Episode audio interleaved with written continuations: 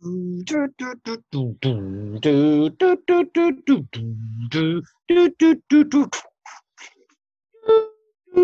Open loops.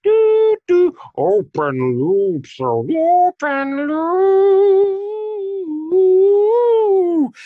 Open loops. Open loops. You must listen to the Open Loops, a theme park for absurd beliefs and systems of integration between the mind and the creative spirit. Open Loops.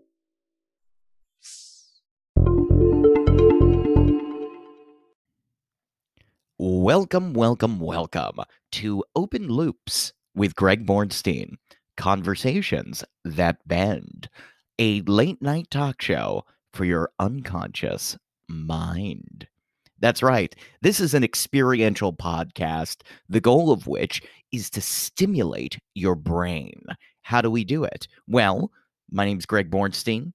I'm a transformational entertainer and cultural hypnotist, and I want to challenge your existing belief systems by sharing with you and bringing on guests with radically unique ideas, ideas that will cause you to force your brain to expand a little bit and ultimately stimulate your mind in a way that forces you to step into the highest version of yourself.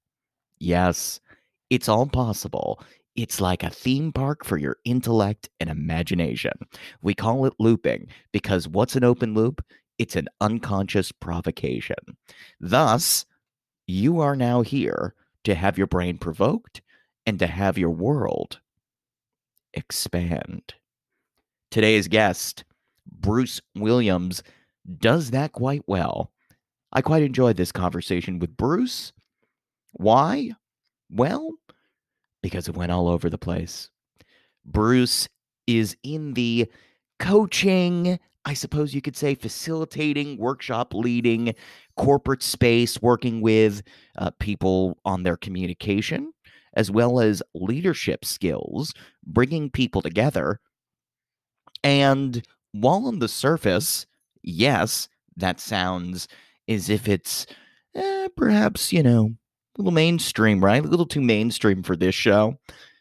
It's not, because the truth, the vulnerability, the empathy that is required to develop these human skills, Bruce really dives deep into that. And he is honest in a way that, well, I've not even had some guests on the show be honest before. I didn't know where the conversation was going to go. I didn't know that there would be a story about fathers and racism and strippers involved. I mean, we go all over the map here. And at the end of it, I feel that you're left with a message of meaning that will make you feel as if you can go into any profession and still do something worthwhile for the good of yourself and the good of humanity. Big testament, however, Bruce Williams delivered. I really enjoyed the conversation. Feel free to share this podcast with anybody looking for some inspiration.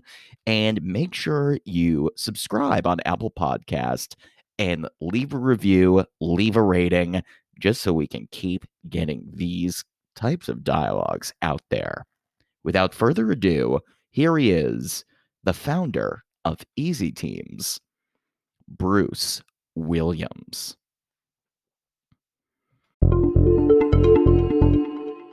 Bruce Williams is here on Open Loops. He works with business leaders, CEOs. He is, well, his day job is this kind of corporate consulting stuff, but today on this program, Bruce Williams has joined me to explore the next stage in his life, perhaps. This book concept he told me about, the universe in my sandwich.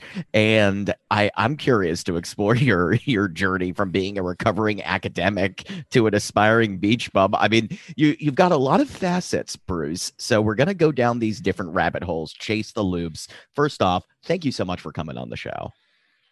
Greg, it's absolutely my pleasure to be here. Yeah, big fan of your work. I love the conversation you had. They're just so, Open Loops is such a fabulous name for the podcast. Just because I love your curiosity and the questions you ask. I think the quality of our life is determined by the kinds of questions we ask, and good questions make for a great life. So yeah, really happy to be here. Thank you. Oh, of course.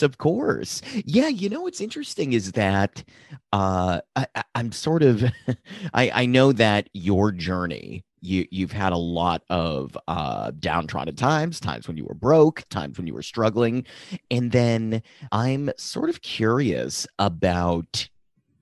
Well, I suppose I could go there, but I feel like you did those podcasts. The podcast that people listen to typically with someone that is doing your day job is I was down on my luck. I could not figure out how to actually make something of myself. And now I talk to corporate consultants about the interpersonal skills that you need to survive in work, but in your life. I don't want to do that podcast because I want to know where you're at in terms of you're now moving towards personal coaching and just interested in transitioning to new areas.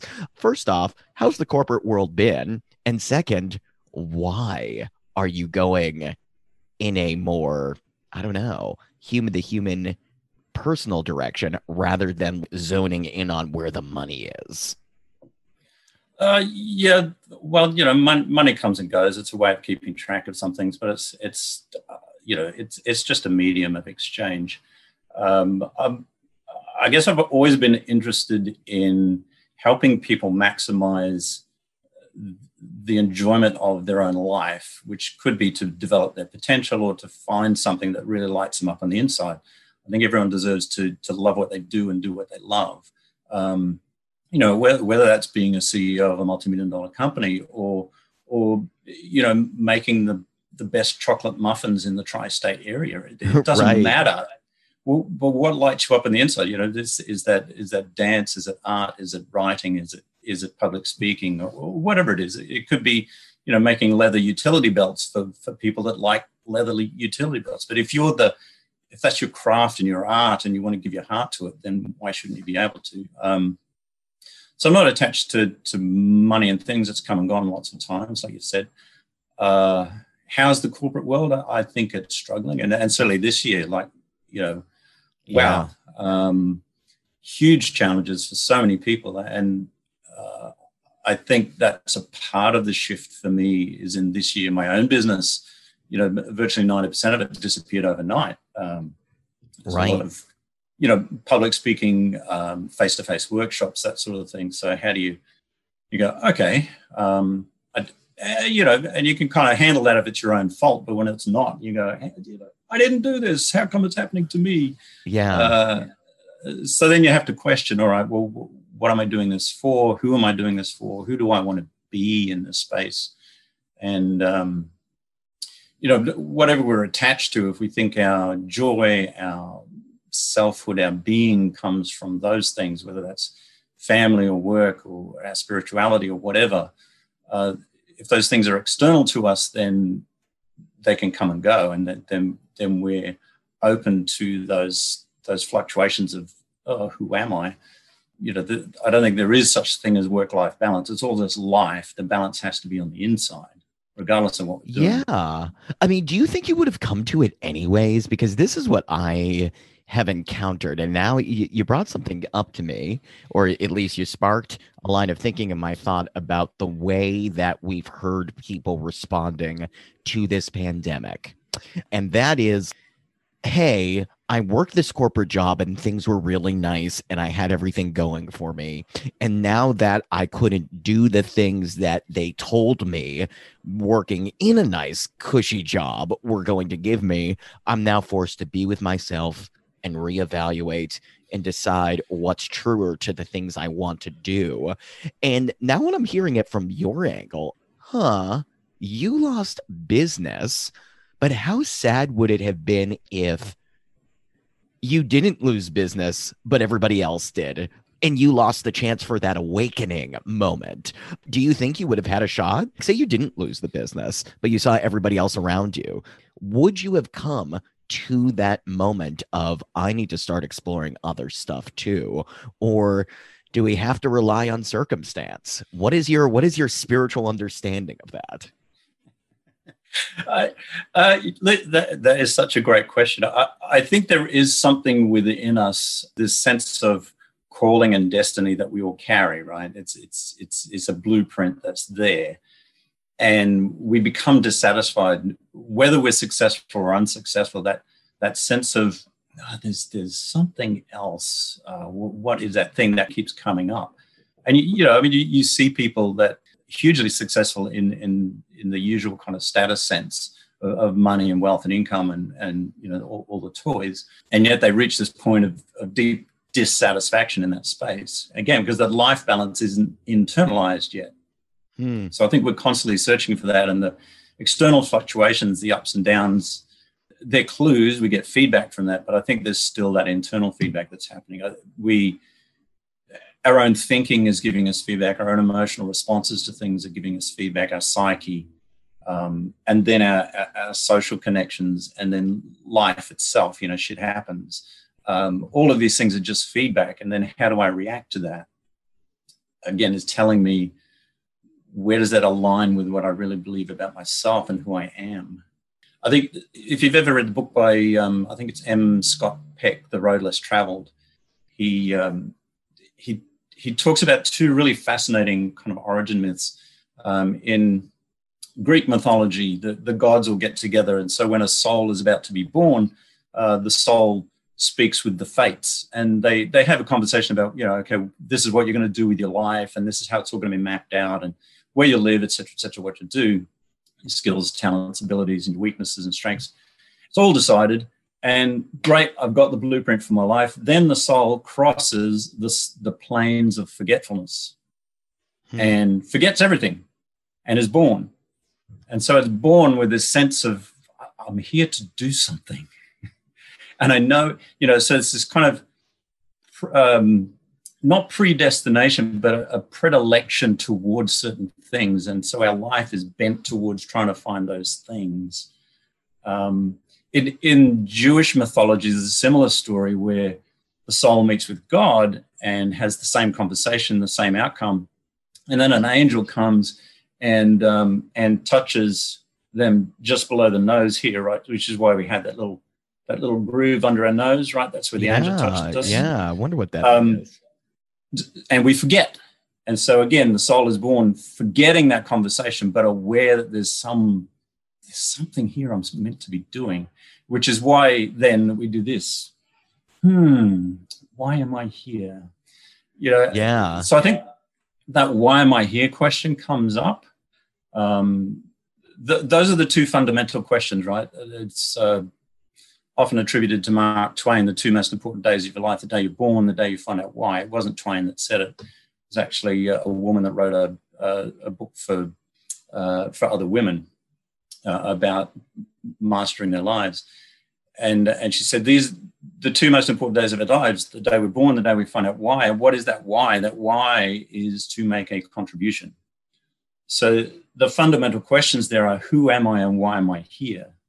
And so that's what we're constantly trying to answer. That's the open loop for all of us, right? Is who am I and why am I here? And so COVID gives us a beautiful space to explore those questions, because the normal distractions are not available to us.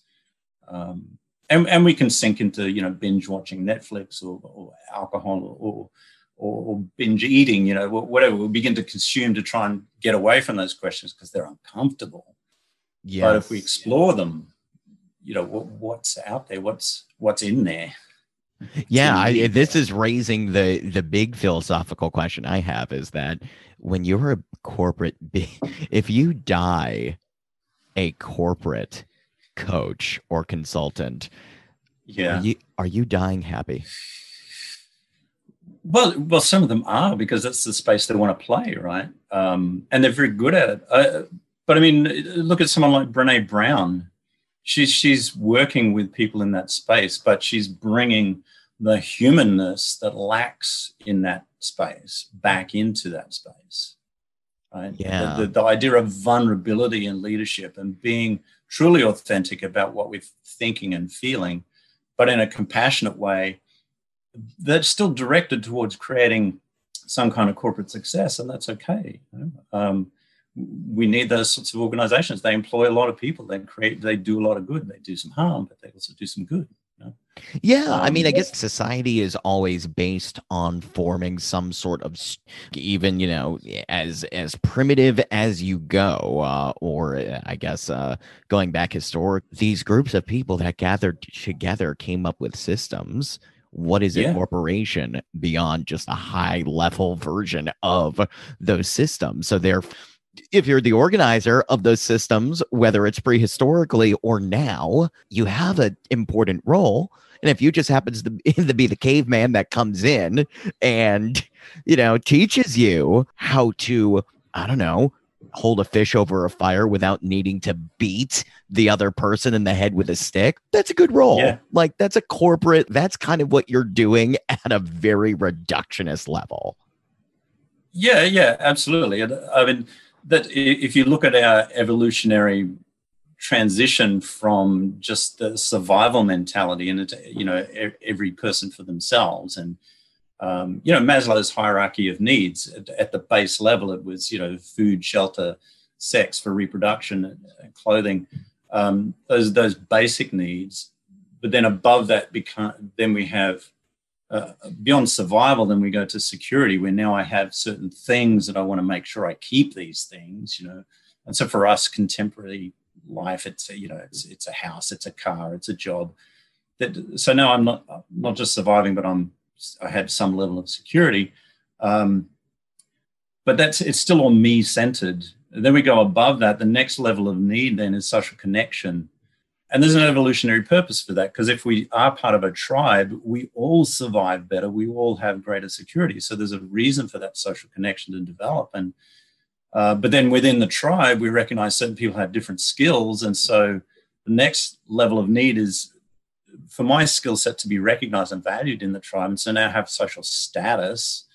But even here, this is still a little bit me-centered. And then at the top of Maslow's hierarchy, we had self-actualization. But this has gone beyond just about me and me belonging and being part of a tribe and recognized as part of a tribe. This is where now my life is actually meaningful. So this is still that me-centered, but it's meaningful because I'm contributing, because I am part of this tribe. And we start to go, you know what? This is a really cool place to be. As Viktor Frankl talked about, the question is not what is the meaning of life, but what is meaningful for my life? How do I make my life meaningful? And again, if that means making leather belts or muffins or coaching corporate CEOs, whatever that is that lights you up on the inside and gives you a sense of purpose and meaning, then that's cool. Go ahead with that. See, this makes me just feel like I'm hacking the pyramid. I have deep conversations with people, but I don't know how to make coffee. Right. I'm like, okay, this guy, I've got some stuff on the steps. I need to climb this ladder, learn the basic steps, because I just jump right to the top. But that said, sure, it's functional. I guess for me, it's interesting that I speak right to those needs, or at least I want to speak right to the self-actualization place. And it's often why in my corporate experience, I've talked about it on this show a lot, what is looping? Looping to me is the ability to go from working on a spreadsheet to quickly bringing in a Joseph Campbell reference and then going back to the worksheet and fusing it together intellectually just to give my life, just to give it light and color and joy. Yeah. Sometimes I feel like, some big corporations kind of trick you into feeling they're giving you all these other resources, but really making sure that you're hitting the numbers. Have you ever really met a spiritual corporation? What's your experience with that?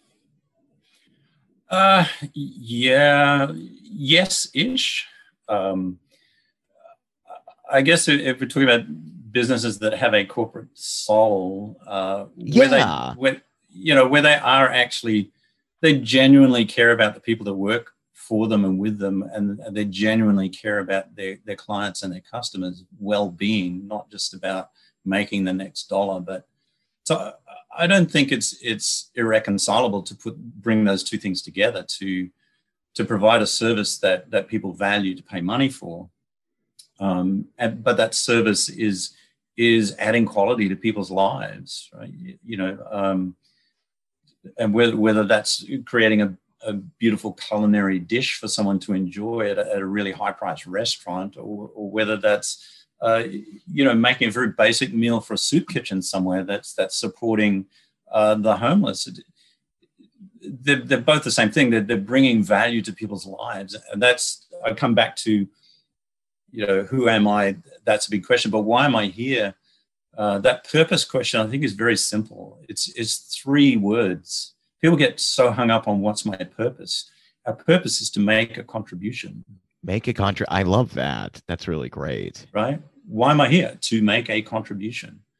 That means I am serving my tribe, and I'm benefiting from that. So it's that feedback loop of I'm contributing, but the tribe is contributing to me, and so there's that mutual, reciprocal engagement, reciprocal transfer of energy, which could be money, it could be love, it could be hugs, it could be food, right? It's all energy that can be done in a corporate space. I have worked with some businesses like that, and I have worked with others where it's just about making the dollars. Yeah. I'm very fortunate that now I know how to pick those people. I don't like to work with those people, so I don't. I'm in that fortunate space of doing what I love in ways that I enjoy with people that I like, So, yeah. And I think there's more people moving in that direction. So it's a slow tide, but it's going to come in. Yeah. And I was going to say, as much as you were looking into other sorts of work, I want to dig in to some of the stuff that you talk about, because what really got me intrigued, Bruce, was I was reading on your About page at, I know you're not pushing this, but if you want to know a little bit about where Bruce comes from, easyteams.com. easyteams.com.au. You were talking about, I love this. I love that you're about teaching others what makes people tick, which, understanding how other people tick, we work together with less stress, more yes, all stuff that I am intellectually engaged in terms of studying persuasion and hypnosis and subconscious communication, all that stuff that I love. That's just juicy, interesting, fascinating. But then I see you've got the assessment tools, and we've got Myers-Briggs, emotional intelligence, values, like a values assessment, all these different things. Look, you have all the assessment tools on your page. They're DISC profiles. They're all the things. When you have so many of them, do they ever conflict with each other? How do you feel like all these various assessments go together and form a complete picture for you? I got to tell you, they're a Trojan horse, right? I actually, if people come to me and say, yeah, hey, we want to do some MBTI with our teams and do some personality profiles, my goal is to talk them out of it. Really? That's fat. So you have all these tests, but you hope that they don't actually end up doing them. Yeah, my preference is not to, because I love that. This is great already. Why? Why? I love it. Because no survey can tell you who you are, right? All surveys are wrong. They're useful in some ways, but they're all wrong because in some respect, right? Because you can do the same survey on different days and get different results. If you're tired, if you're not well, if you're on holidays, if you're at home, if you're in the workspace, your mindset will shift and you'll respond in different ways because of the information that's sitting in front of you. The other thing I do find, and particularly in the corporate space, is these assessments are used. They're done, and everyone says, "Great, that's it. I know what I am. I'm a high D." on the DISC, I'm an ENTJ, in Myers-Briggs or whatever. And so now this becomes used either as a weapon or as an excuse. Right? So now we can blame people for their behavior because that's your personality type. I get it. You can't help it. Or deal with it, buddy. You know, I'm just a high D. Right. So that, how is that helpful to anyone? Right. I would rather, what I do is try and talk people out of that and say, well, let's look at human behavior from a different perspective, because all these profiles actually do is tell us what we're thinking in that point in time, right? We spoke a little earlier about this, the infinite now. Yes. Each one of these profiles is kind of like a dashboard on your car. Depending where you're driving, how fast you're driving, how much fuel's in the tank, where you're going, that dashboard is going to give you a certain reading. But if you said, okay, this is me, it's just a snapshot of that moment of your journey. That's what these profiles are, right? They give you a snapshot. But we know psychologically, we there's an arc in our life journey where our personality changes, it adjusts. We're still, our core self is still the same, but our behaviors adjust and change depending on our social context, our relationships, our experiences, whether we go through trauma or not. These things have an impact of how we begin to behave. So how can we label that as a personality type?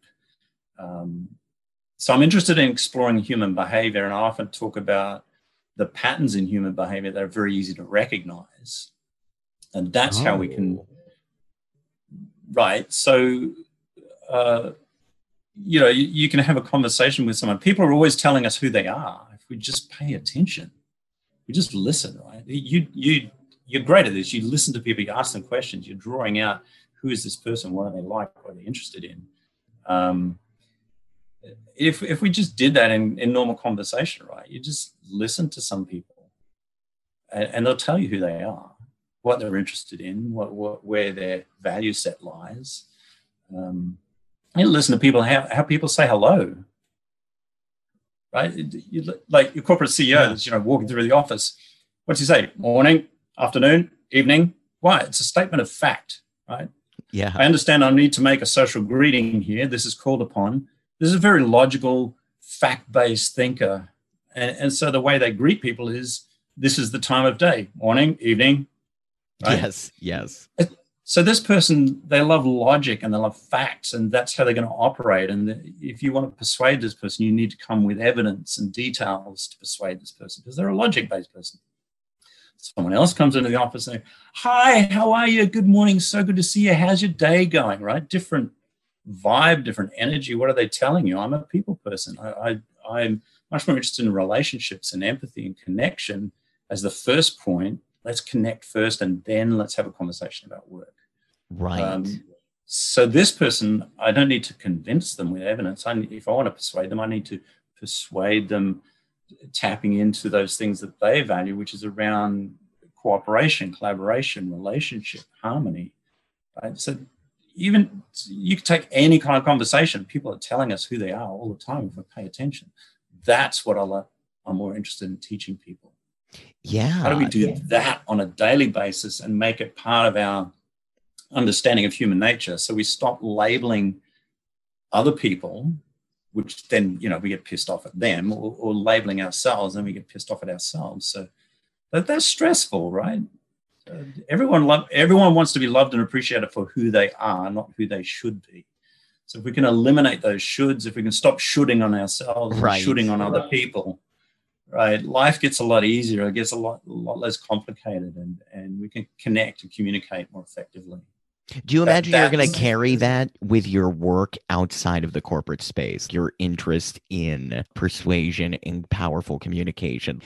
I think these are very good, great tools for making an office function, and even, in interpersonal relationships, stuff like that, with a loved one or stuff like that. But how important is that kind of training of people in a way, or just getting people familiar with what's in front of them, going to be important as you're expanding what you do beyond just in an office?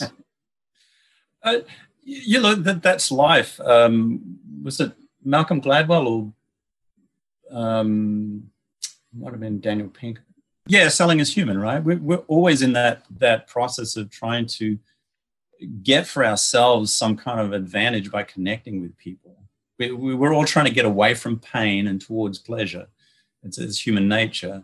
And so we're trying to find the things that we find pleasurable and enjoyable. And that can be in our love life, our personal relationships, our long-term relationships, family. That can be in the spiritual sphere as well, right? How do we understand spirituality?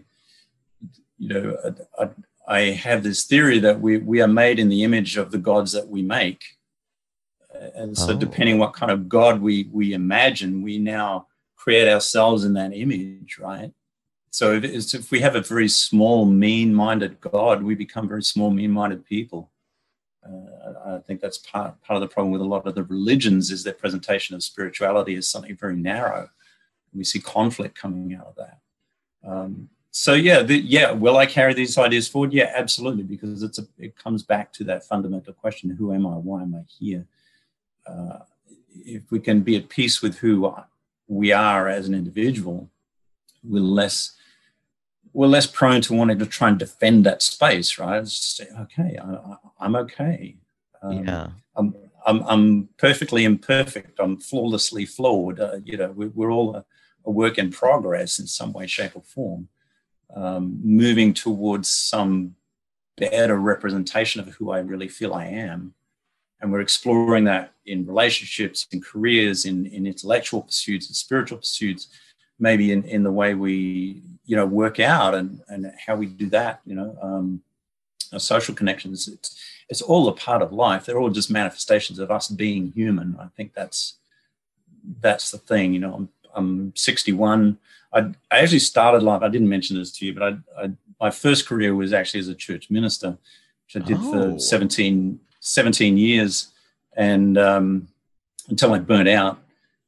And that was my first occasion of going, well, who am I and why am I here? There's not much market for ex-ministers. And so that's when I went to university, and I thought, wow, this is, I love this intellectual space. It was very similar to what I've been doing in the sense that you had lectures and tutorials and study. And so I was used to that idea of a big meeting once a week and then smaller meetings with little groups who talk about ideas. And then study and trying to work out what things mean. And so I moved into that space and became an academic. I did for a long time. But then that became constraining, and so I moved into what I do now in the corporate space. But in each of those iterations of my life, it's been about trying to find ways to understand who we are, why we're here, and then help people feel more comfortable with that. Whether that's from a spiritual perspective, an intellectual perspective, or now trying to bring both of those things into a business space. And whether that's a corporate or, a group of local dentist practices who are trying to figure out how to be better at that, and help people with their dental hygiene, or physiotherapists, or I work with some really fascinating people. Yeah, who's the most? I want to know. Like, who's the wackiest? How weird does it get? How weird does it get? I don't know. I think everybody's pretty weird. Is there a profession? I never thought in my time. I was a minister, and I did not think I'd be working at this adult video convention. Something like that, something out there that... I did for a period of time. I was doing some business coaching with an exotic dancer, and so her space was working in strip clubs and working with exotic dancers and strippers. And in that very adult space, but they're facing the same issues that corporate leaders are, right? Anxieties about how do people perceive me, and am I good enough in this space? Comparing myself to other people, and it's the same human issue no matter where I go. At the other end of the scale, like I love working with lawyers because they're just so in their head, and so it's all about these kind of legal and academic precedents, and they're just up here all the time, and yet they're struggling with all the stuff that's down here in their chest, in their heart space, and they're trying to avoid that, Are you really speaking to that with lawyers? How does that go? Oh, and by the way, we're going to get back to exotic dancers. Don't think you're off the hook with that. But no, but I mean, are you speaking to that with lawyers? I really feel like some lawyers, at least in the United States, and this is why I need to go to Australia or the UK where they're exploring these psychological things and spiritual things. How are you talking to a lawyer about heart space? That to me feels like it is difficult. Yeah, I got to say it's challenging. And I did a workshop recently with a group of about 50 lawyers, but they're a fascinating bunch because they are in a head. They just ask the really tough questions that really put you on the spot. But we were talking about emotional intelligence and why the stresses that they are experiencing in the workplace are because of their humanness, and so bringing that to their attention and reminding them that. You know, the anxieties that they're feeling are important feedback that if they don't listen to, it's going to begin to be detrimental for them and impact on their business. So the end is like, you want your business to be successful. Well, hey, you got to recognize how human you are in this space.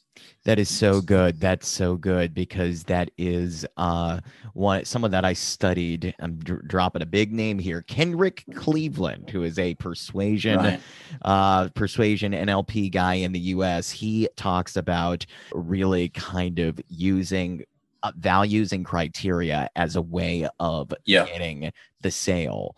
And what you're speaking to is exactly that. Okay, what is going to make their heart light up when you speak to them, which is business, money, bottom line. And then his whole thing is like, you're redefining what the criteria mean. So you're still using the same words and the same things that light them up, but you are a skilled coach, a skilled persuader is readjusting the definition of it while still hitting that word. So it's still like lights them up, but it's also, oh yeah, I never thought about how having this conversation would 10x my income this month with another coworker, like being this human could actually do this. So that's very skillful. Did you ever come in from this heart-centered place and people just shut you down? Did you experience that early on where, or did you really have to learn these skills to get that in? Like, what are some of your early encounters? Because maybe you were just a natural empath and you could sense these people needed to hear that stuff. And I'm curious if you hit roadblocks and you're like, okay, it's not going to work when I show up like this. Interesting question. I don't know that I am a natural empath. That's the thing for me. I'm often perceived at the other end of the scale. Oh gosh. This is the weird thing, right? Psycho? Socio? Well, yeah. Narcissistic sociopath, right? People perceive you that way. I don't think you are that, but people perceive you that way. But, and that's it, right? It's all perception. There's no such thing as reality. Everything is just perception. So what we're doing is about helping shift people's perceptions about what they're experiencing. Yeah. But for me, you know, I was often described as having a heart of gold, as in cold, hard, and yellow. Because I have four daughters, and this is probably why I burnt out as a minister, because I didn't understand to the degree that I do now. At least I certainly didn't understand the emotional impacts on people of certain decisions and ways of operating. And I can see an answer, and I say, well, you just got to do this. And not understanding that they had sitting behind their inaction was fear and anxiety and concern and worry. And if I don't speak to that, they're not going to take action. And then because they don't take action, I'm going to judge them for not taking action. So it just gets worse, right? So I had to learn that. And we had so many rabbit holes. I know. I'm still keeping an eye on the early stuff. Don't worry. But yes, no, this is interesting. I mean, that's a huge lesson to learn empathy. How did it happen for you? Do you recall it? Yeah, I think it's kind of crept up on me, really. I'm like, oh, okay, I kind of understand this stuff. But really, it's what's fascinating, and here again, you know, there's assessment tools, right? I've done two ASD tests or you know, the spectrum tests. And I come out at sort of 92% on the spectrum in both those tests. I thought, wow, that's pretty weird. But then I think, yeah, I was a pretty weird child. And when I think back to my childhood, I think, yeah, I was pretty strange. And I didn't make social connections well. I lived with a lot of social anxiety. I lived in a home where for a long time, particularly when I was a child, my stepfather was quite aggressive, very loud, drank a lot, smoked heavily, lived kind of like a single man for the first 12 years of his marriage to my mother. And so I lived in fear. And so the early days of beginning to try and understand how people operated was simply to protect myself, looking for cues in behavior, right? But that also meant that I became very withdrawn, very anxious child, and very, very introverted and observing. But then again, that gave me the tools that I use now to sit back and observe human behavior and go, why is that happening? Why is this person operating that way? So initially it was simply looking at action response and making sure I put myself in a space where I didn't come to harm. But over time, that grew to thinking about, okay, what's behind that action?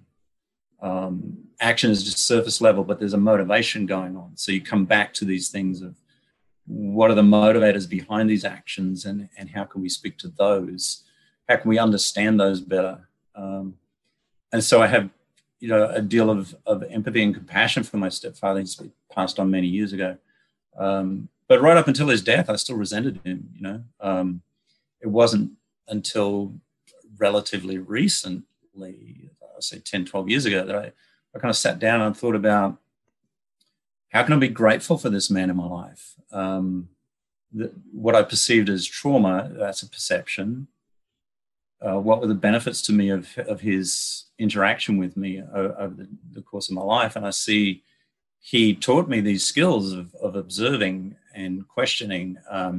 When I became a teenager, we used to have these stand-up arguments because he had very different views from me.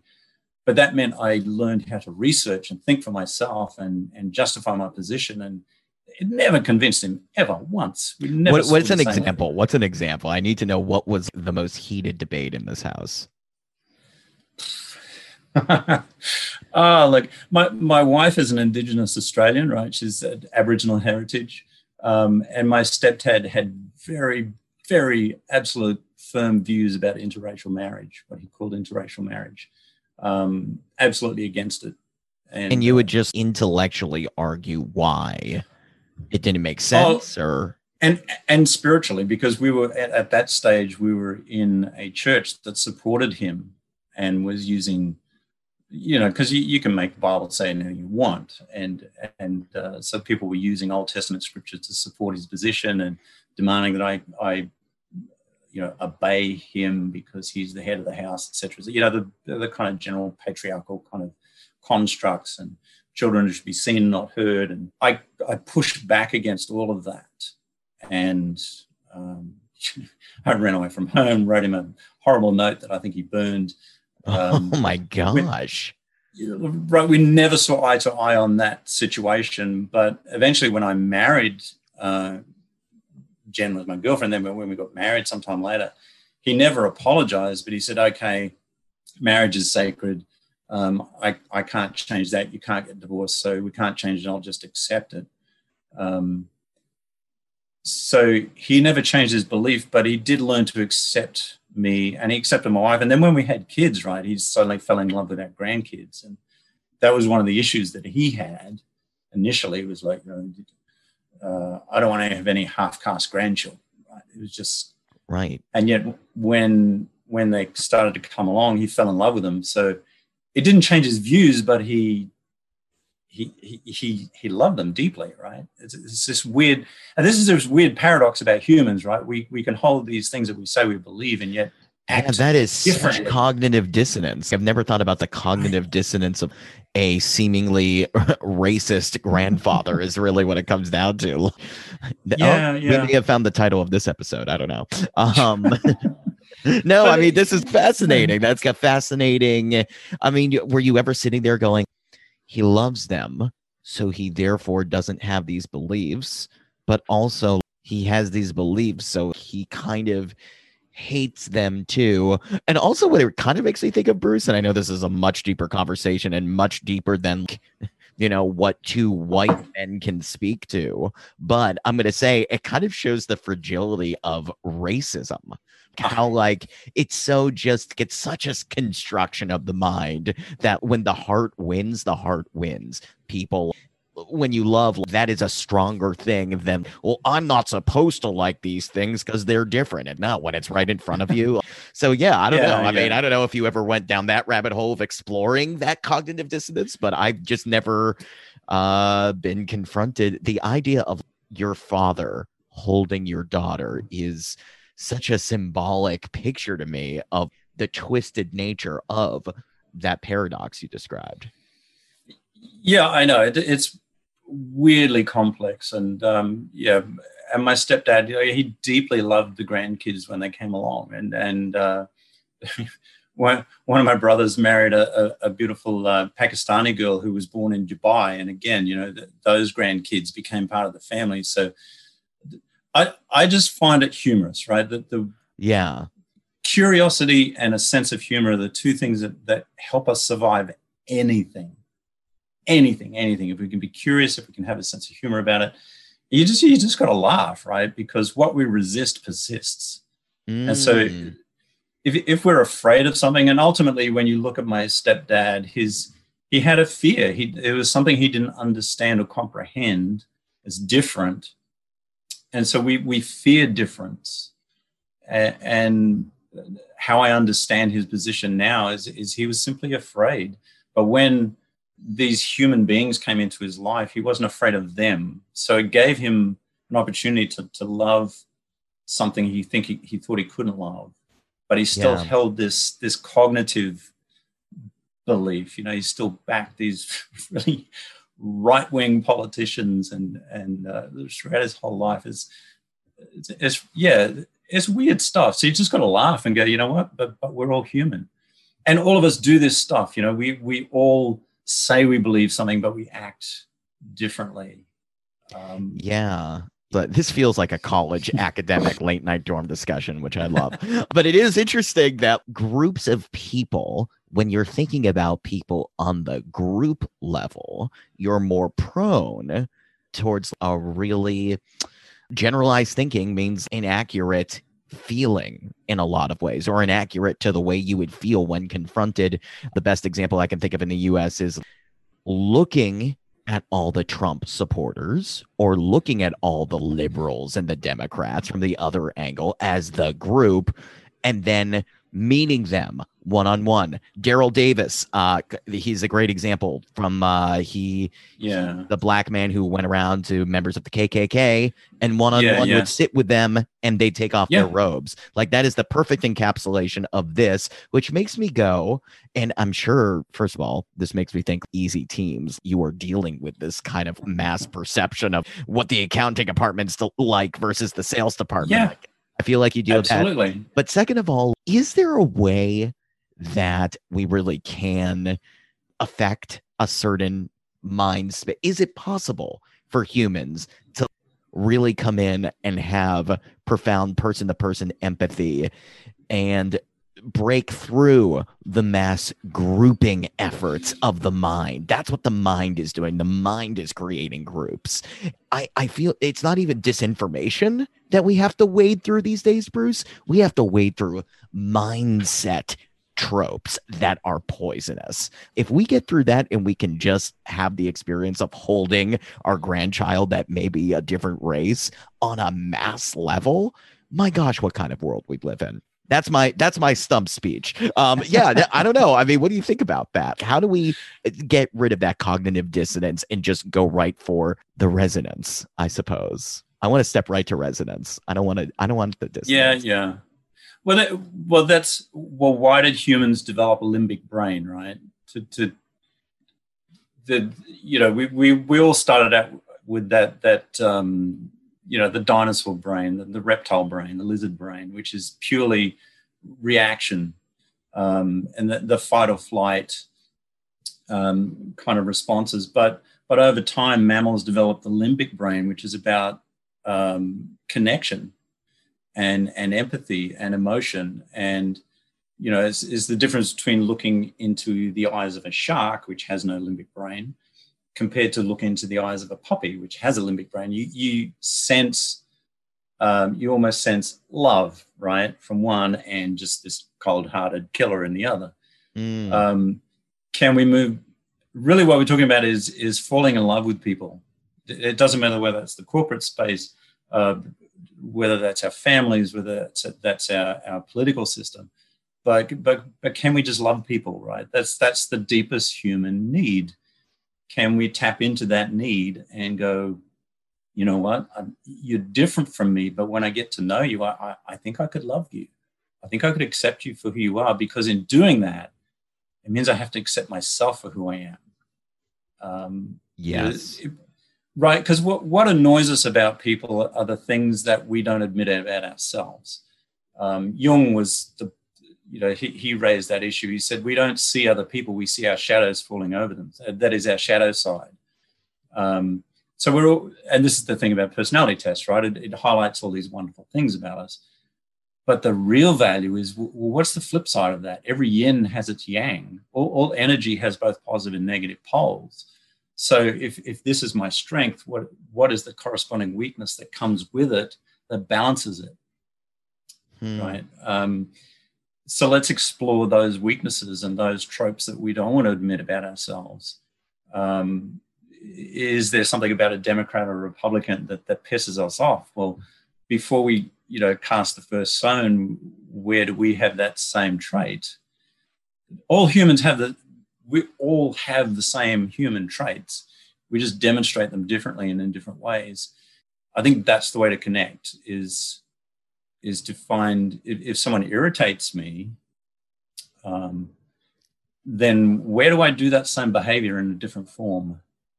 So that I can now recognize, okay, I have that same trait or trope or weakness that I perceive, how can I judge them for it? They're just as human as me. By the same token, people we admire and we look up to, we put them above ourselves, right? The people that we look down on, we put beneath ourselves, and we think, I'm better than them. Yet if we explore that space and we go, you know what, where am I bigoted? Where am I thinking that people are less than or not as good as me? And when I find that I can't be judgmental of someone else that might judge somebody about the color of their skin if I'm judging people about the level of their intellect, you know, or their bank account, or how much they've traveled, or how many books they've read, or whether they can read. Am I judging people in that space? Well, then I'm just still judging people. So how can I judge someone else who judges people? Because I do the same, right? Yeah, yeah. But equally, if I look at someone that I perceive is better than me, well, what is it that's inspiring me about that person? Because I guarantee, you know, if you spot it, you've got it. Whatever you see in someone is, you can only see that. And neurologically, psychologically, you can only see something in somebody that you recognize, right? You can't recognize something you don't already know. Oh, interesting. Right? How can you recognize something you don't? You're walking through a crowd of strangers. They're all strangers, but you see someone you know, you recognize them. So when you see a trait in somebody that triggers something in you, whether it's positive or negative, it means that you know that trait, which means you've done it. So if I'm looking up at somebody, say I'm looking at Martin Luther King, and I'm thinking, wow, what a fabulous orator, then, okay, where do I have the capacity to speak and persuade people or communicate a message that will help people understand themselves better? And when you see that, you go, you know, he's not better than me. He's just good at something that I'm also good at, but we do it in different ways. Wow. That's a very positive perspective. Well, this is, and again, like mirror neurons, right? I said neurologically, we're designed this way. Mirror neurons, when we learn a motor skill, we watch someone, mirror neurons fire with the motor neurons, connect, and we watch, and then we do the action. Say it's riding a bike, right? We watch them ride a bike. The mirror neurons start to fire with the motor neurons, and we go, oh, yeah, okay, that's what it looks like. And then we get on a bike and we start to do it, and the same neurons fire together. Then when we learn and we now know how to ride a bike, anytime we see someone ride a bike, the mirror neurons fire.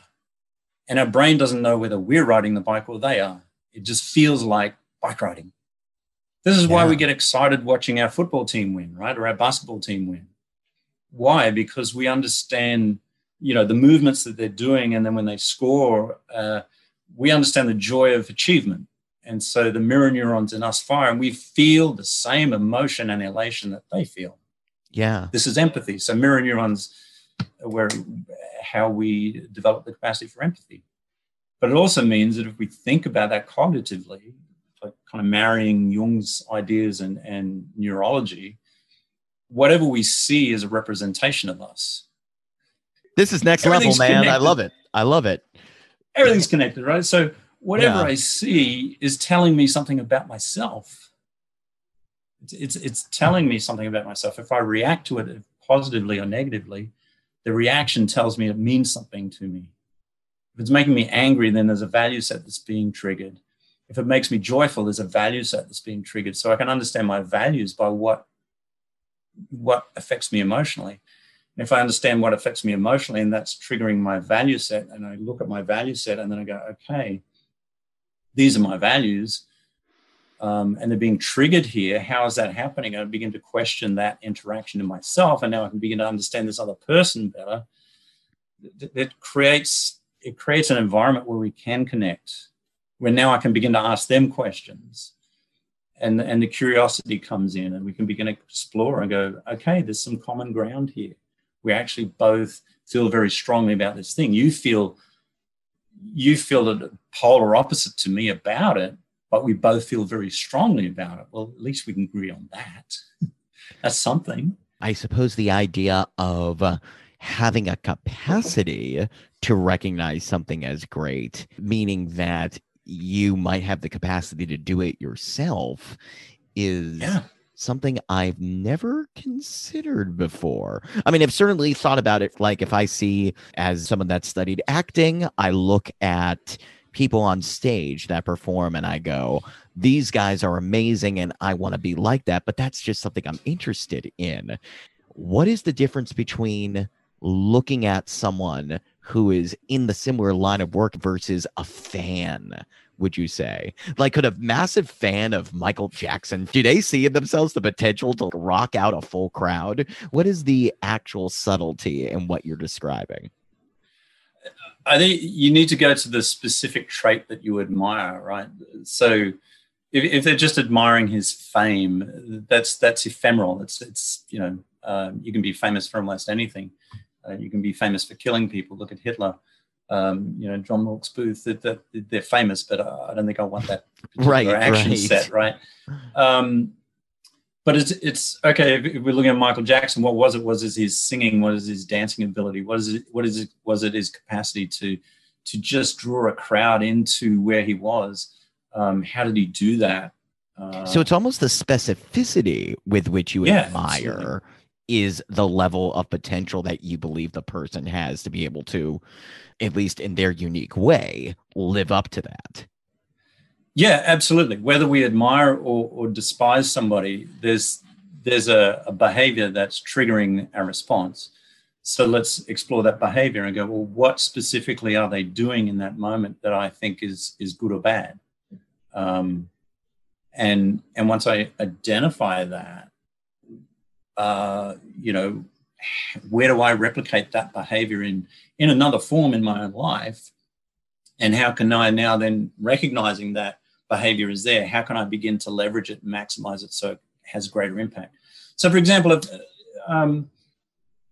you know, we often admire people that are really, really well organized, right? They're very organized, focus on minute detail, deep level preparation, think of everything that could possibly go wrong, and be super prepared with every single thing they need for this event that they want to create and the situation that they want to succeed in.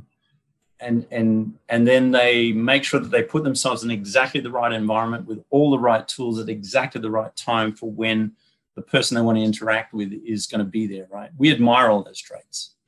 Yeah. Yes. Okay. I just described a rapist. Oh, God. Thanks for the mind F, man. Oh, jeez. So, no, you're right. Yeah, that's a good point. Right. Oh, my gosh. Wow. Yeah. Yeah. Wow. Okay. So we're deeply offended by that behavior. But if we break it down into its component parts and we go, what are the traits? Well, where I do those traits in other forms, and it's not necessarily that I want to replicate the way that that person operates, because I don't want to cause that kind of harm and trauma to another person or be that selfish. But I can recognize those traits and go, okay, those are things that I've done or could do. By the same token, we can look at, at someone like Steve Jobs and how he's created Apple. And again, you've got this just this minute focus on detail and perfection that he brought to that space and created something really positive. But they're just human traits at two ends of the spectrum. So any human behavior can, we just need to dig into it and go, okay, what is that person doing and where do I do that in another form? And in the case of somebody that's doing harm to another human, then where have I perhaps done that to other people? I've worked in the past in the personal space with some coaching with people who've been through deep trauma, like incest or rape. I've worked with a family where the son actually murdered his girlfriend and was in jail, and worked with both him and his sister to come through that, right? And that's not a space that people want to work in. But to be able to do that, I first had to not have any judgment for those people. So I need to look at, well, where am I that kind of person? Where do I have the potential capacity to cause that kind of harm to another human being? Where have I hated somebody so much I wanted them dead? That's been there in my life, right? I had that as a 9-year-old kid, hearing my stepdad, and my mum interacting, and her in tears. I lay in my bed as a 9-year-old wishing I could grow up faster so I could kill him. Now I have to acknowledge that about myself, that I had the capacity to do that kind of harm to another human being with deep levels of hatred. To say, yeah, I'm capable of that. I'm as human as that. To be able to then find that the compassion to love that person as well on the other side and go, you know what, he was still a gift to my life because he taught me invaluable skills that I use in every aspect of my day-to-day living. And even though we never saw eye to eye and we still conflicted, but that conflict created a space where I could learn and grow, and that's valuable. So I can love him and appreciate him, even though he never grew out of that fear they lived with. That was his hell, right? That was his hell. And he never knew how to move beyond that. And he lived a small life because of it. But again, that was his choice to do that. So I can still feel compassion for him, and I can feel deep love for him. So we are these massive contradictions and paradoxes.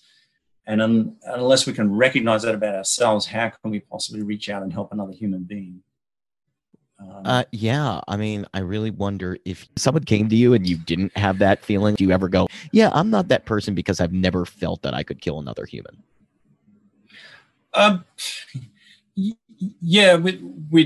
We need to be at peace with who we are and to be able to help other people, right?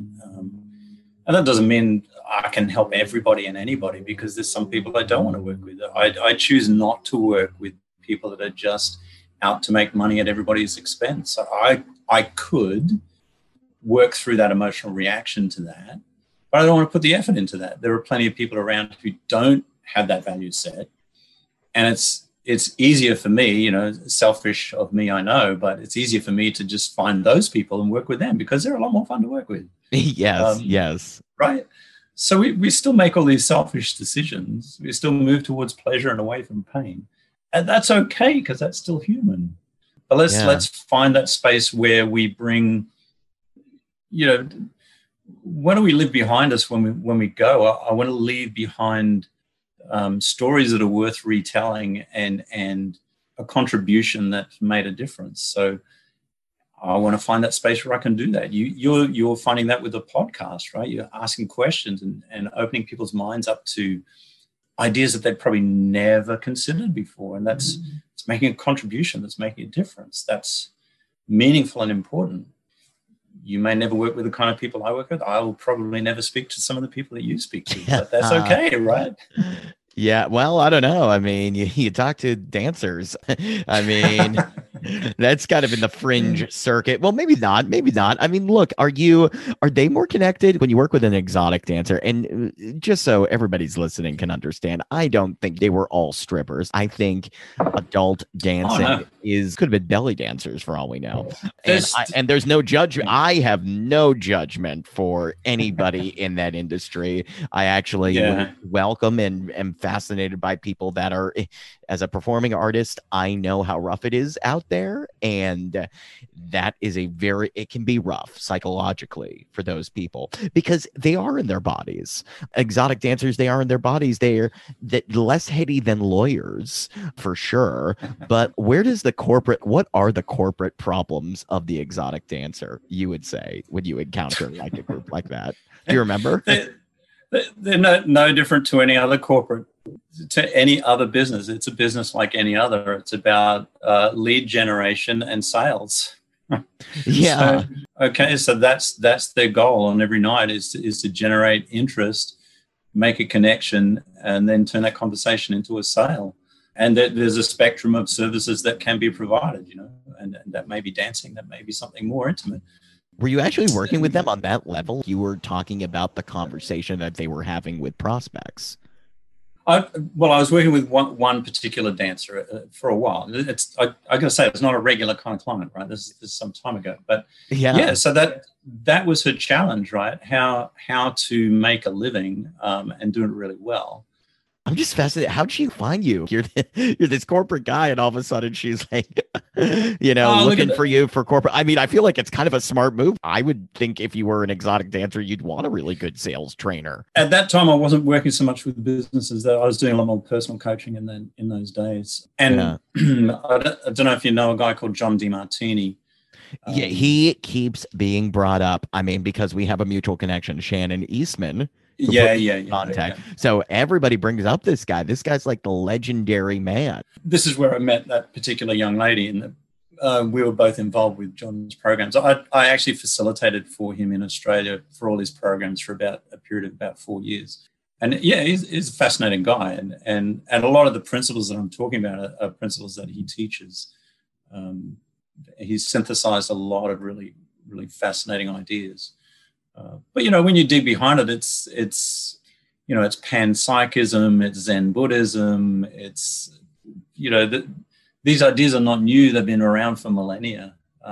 You'd read Rumi and hear these same principles. There's a field beyond right and wrong, and I'll meet you there, right? That's what we're talking about. Yes. Shakespeare said, a thing is only, nothing is good or bad except thinking makes it so. We make these value judgments about everything, Trump bad, Biden good, or vice versa. These are based on internal value judgments, and every one of us are unique. If there's 8 billion people on the planet, there's 8 billion perceptions of reality and 8 billion value sets. If I'm living in a shanty town in South Africa, then just making enough to buy, buy basic food for my family is a huge value set. Not so much for me living on, where I am in Australia next to a beach, and a beautiful apartment, and I have a car and employment, so my values are different, but they drive me in the same way that someone in that space might, or they drive me in the same way that someone in a corporate position or, who's just an entrepreneur trying to create something new for the planet. We're all driven by things that interest us. Is it DeGrasse Tyson, astrophysicist. Astrophysicist. He said, we follow what feeds our worldview. So this idea of confirmation bias always gets a bad rap, but confirmation bias, why is it there? I'm focused on things that interest me. So if those things get my attention, there's something it can teach me about myself, which means it can teach me about why I'm here. I'm looping back to that idea that so if my value set draws my attention in particular ways to certain people or events or ideas, then why don't I follow that and see where it takes me? You know, those are the open loops to explore and go, wow, there's a mystery beyond my history, and let me see what this thing is. Where is this leading me? Where's this taking me? First of all, I love that you admitted to me that you put on a personality tests to get them through the door on your website. Oh, yeah, you want a personality test? Let's get on the phone and talk. You don't want this, and let me tell you why. That's hilarious to me. But also, you are speaking about values quite a bit. And I know the last thing you have, which actually I was going on your website and I was looking at the assessment tools, and your values assessment test actually is easyteams.com. Like, that is your thing. You've spoken about inner values and following your values. This is something I wrestled with a lot in 2019, end of 2019, when I didn't feel like I had a purpose or a podcast or something to do, which is figuring out my values and finding those. How important is that to you? Does it have to be that explicit to take an assessment to identify those, or is there an easier way to identify them so then you can live them? Yeah, well, again, what I guess what we're talking about is that everything is telling us what our values are. Everything we look at, right? The things that inspire us, the things that cause a negative reaction, they're telling us that's something that's important to me. That is a value for me. So we don't necessarily need to do a values assessment. I often tell people, look, time, energy, and money are the three key indicators of where your values lie. Gandhi said that our actions demonstrate our priorities. So what we take action on, what we spend money on, what we put our energy into, what we use our time for, those things indicate what we really value. I think a lot of people talk about values, they're really talking about social virtues, right? We talk about harmony, collaboration, honesty, authenticity. These are social virtues. But there's times when you can't be honest with people. You can't tell them the exact truth because it's actually going to be quite painful either for you or them. So these social virtues are there so we operate as a collective. But my personal values could be very different. You know, you can go to every room in my house and there are books. That's a value for me. I see behind you have books, right? That's a value. So reading, learning, right? And if I looked at your bank account, there'd be, you know, purchases from Amazon or similar constantly. And you go, okay, this guy likes reading, he likes learning, he likes developing his mind. There's a value set there. You can visit one of my daughters, and her closet will be filled with fashion and shoes. That's a value.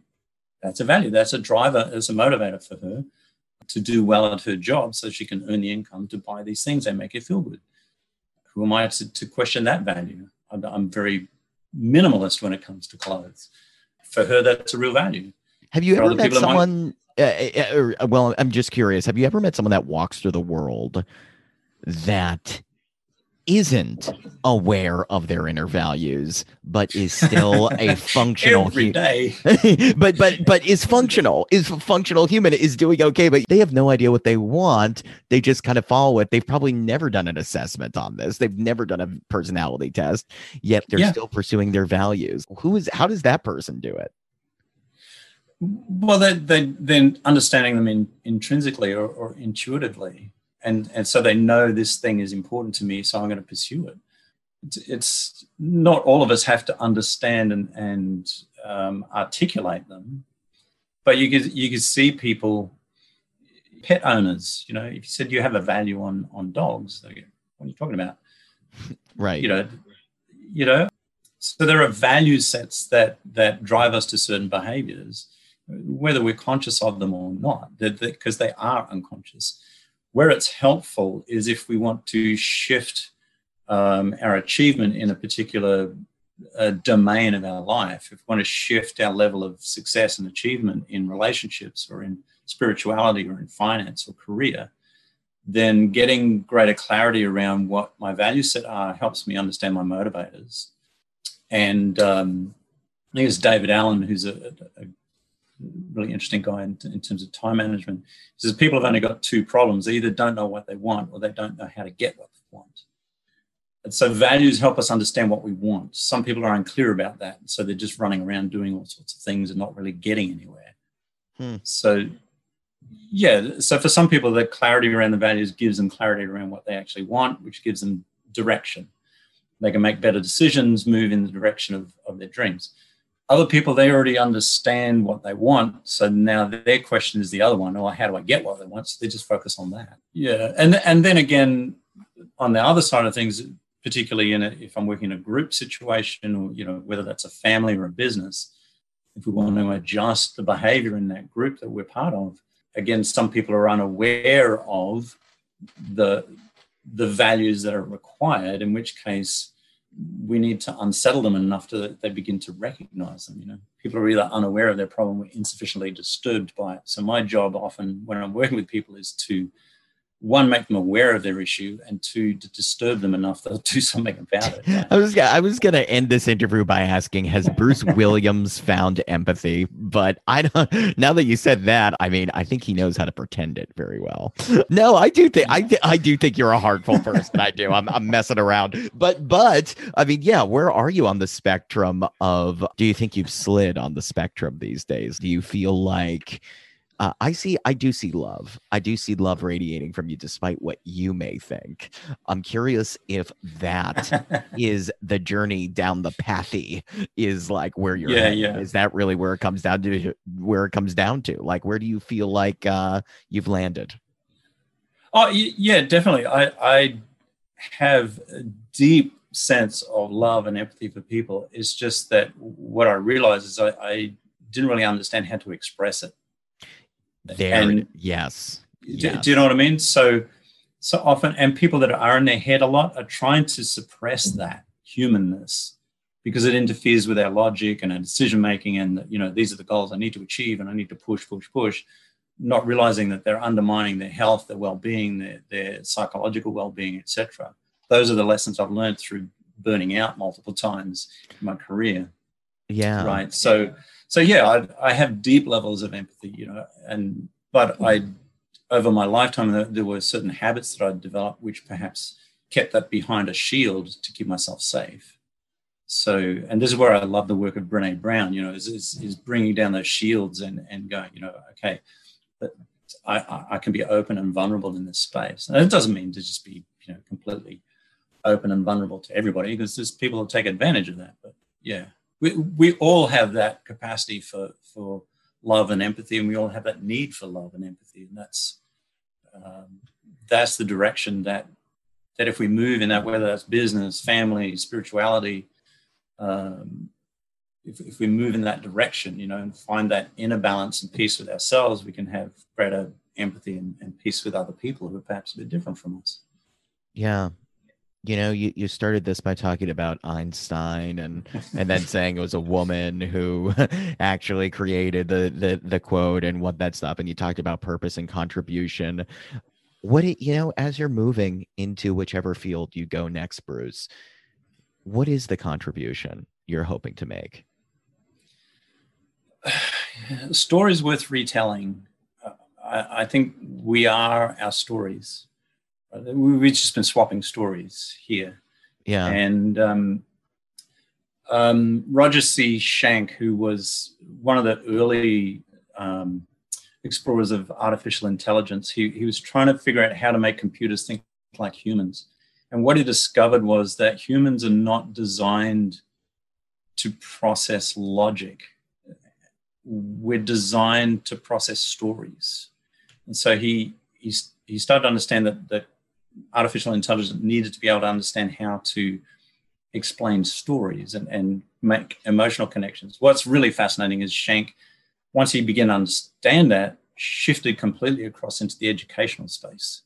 And he's now a huge proponent, supporter of storytelling as an educational tool. And I think the contribution I'd like to make is to leave behind some stories. Where am I going in the next 10 years? Like, we talk about who inspires you. I'm inspired by books, and I thought, well, what if I could become an author? What would that look like? Yeah, that's what I was going to say. When are the dates on this book? It's been pushed back a little bit by COVID because I've had to focus on some other things. But yeah, sometime next year, maybe mid next year, I'll have the first book will come out. But my goal is to write as many books as I can before I'm 70, so that then that becomes who I am at that point, right? I told my kids I'm aiming for 100 and in terms of years of age. Yeah.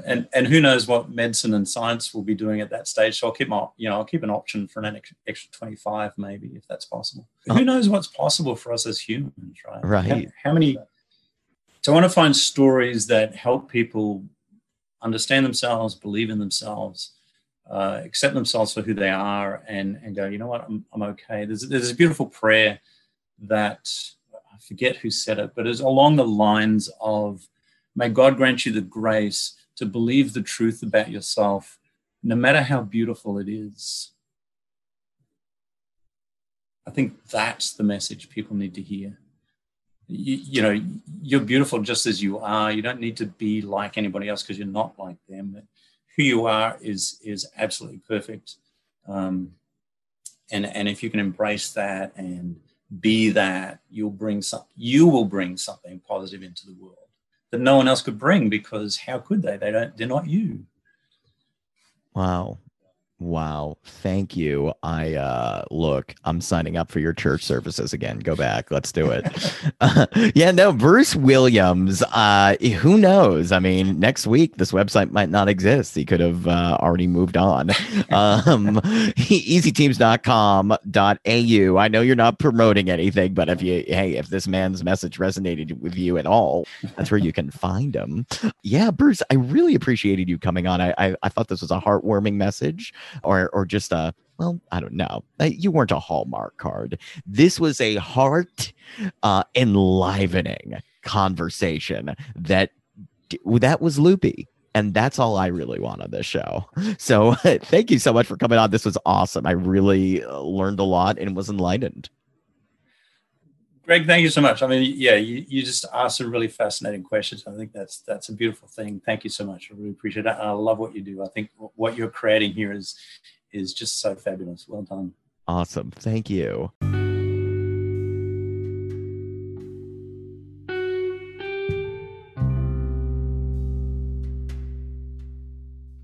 As I'm sure you can tell, my favorite part of that interview was being told that the entire personality test thing was just a ruse.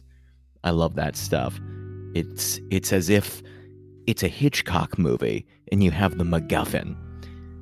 For those of you that don't know the term MacGuffin, it's the object that people are focused on.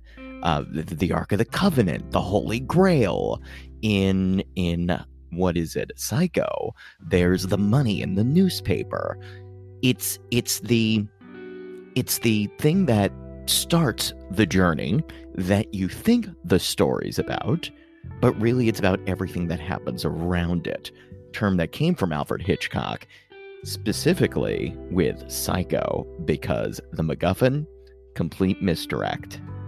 Love that. Love that Bruce uses it, and sounds like he's using it effectively. Certainly spun me in different directions that I was expecting. Love it. Since I've did this interview, I've gone even deeper into John DiMartini's work on values, and Bruce is an amazing advocate on behalf of it. He really knows what he's talking about. Getting to those core values is so, so important, and the key is, it doesn't matter if you're paying attention to it or not. You're always living it. Bruce, thank you for living a heart-filled life, for being on my show, and for those of you listening, if you enjoyed this episode, please make sure to subscribe and leave a review on Apple Podcasts. It's been a pleasure. I'll talk to you soon.